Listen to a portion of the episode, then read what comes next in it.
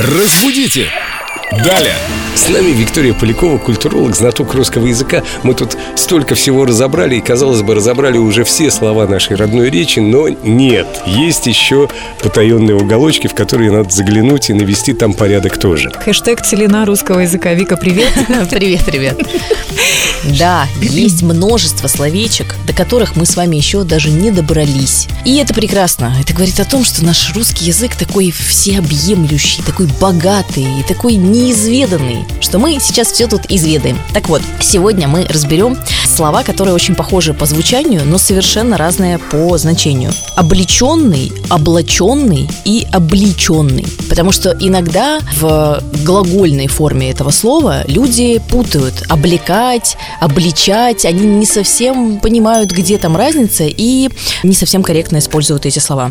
Облеченный через «е» имеет э, значение, ну, например, мысль, облеченная в слово. А еще у него есть значение наделения власти, например, то есть облеченный властью человек.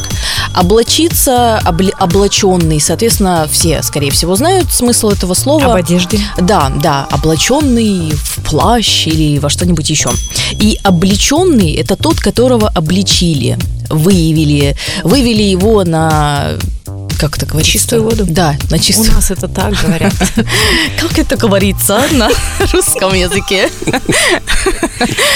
Да, поэтому не стоит забывать, что одна буква имеет значение. Это, наверное, войдет в крылатые фразы русского языка. Одна буква имеет значение.